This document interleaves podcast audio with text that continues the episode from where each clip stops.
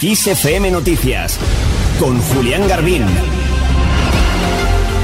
Se cumplen 30 días del inicio de la erupción volcánica en La Palma, un mes de expulsión continua de lava. Hay más de 2.000 edificaciones arrasadas por los materiales surgidos del Cumbre Vieja. La erupción sigue fuerte y la segunda colada llegará al mar en pocas horas. El presidente de Canarias, Ángel Víctor Torres, ha garantizado este martes que el gobierno de Canarias estará implicado en la reconstrucción de la isla hasta sus últimas consecuencias. La Palma, ha dicho Torres, ha sufrido distintas erupciones a lo largo de su historia, por lo que sabe lo que es sobreponerse. Escuchamos al presidente canario. Y por tanto, contra la naturaleza, no se puede más que decir que luchamos con los medios que tenemos.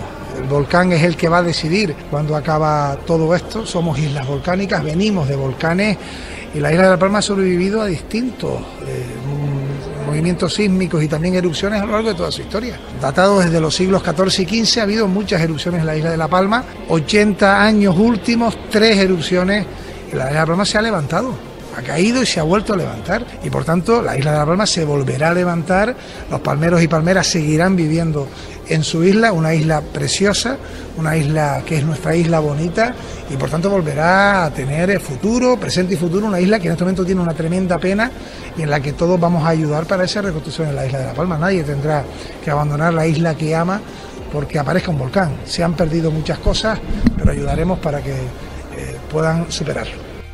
Estas declaraciones las ha hecho Ángel Víctor Torres a su llegada al acto de inicio del curso en la Universidad de La Laguna, acto que tuvo que ser pospuesto en su momento debido a la erupción de la que, como decimos hoy, se cumplen 30 días.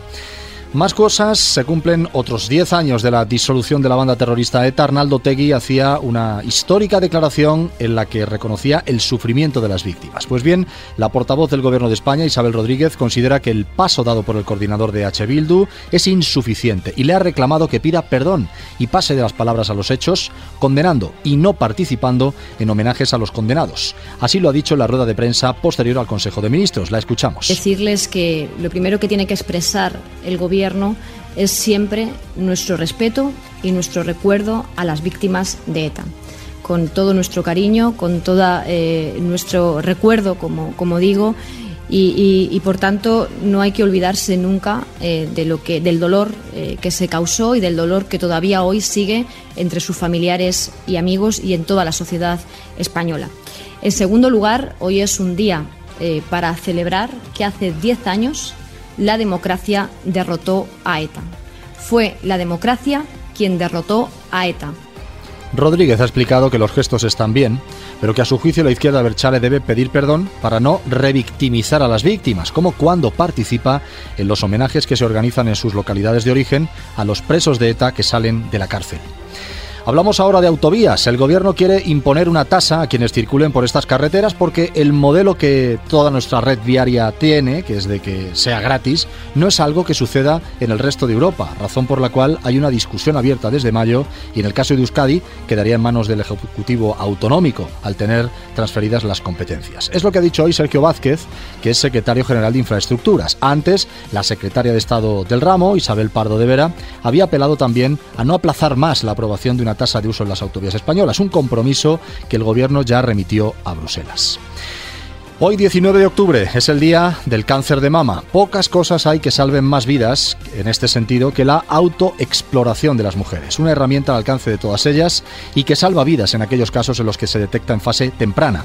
En este sentido, hemos escuchado hoy en el Congreso uno de los mensajes más potentes. Ha sido en boca de la diputada de Unidas Podemos, Aina Vidal, quien sufrió en primera persona la enfermedad en el año 2020. La escuchamos. Hoy es 19 de octubre, es Día Mundial contra el Cáncer de Mama, así que quería a empezar pues dirigiéndome a todas las mujeres de, este país, diciéndoles que por favor que aprendan a tocarse las tetas, que es muy importante, que es, creo que, es un grito en este caso, que es necesario, que simplemente es una cuestión en este caso pues de aprendizaje, que es, está divertido y que nos puede salvar nuestra salud y nuestra vida y que es fundamental que desde todas las instituciones pues participemos en este caso de un conocimiento que claramente pues salva vidas y no salva nuestras vidas. Así que por favor, tocaros las tetas. Pues así de contundente, por favor, tocaros las tetas.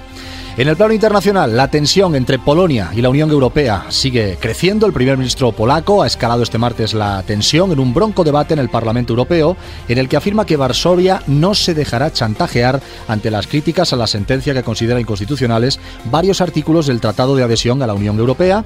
Esta sentencia fue emitida por un tribunal controlado por ese gobierno. Por su parte, Ursula von der Leyen reitera que Bruselas tiene la intención de actuar ante este órgano judicial polaco que cuestiona la primacía del derecho comunitario en ese país.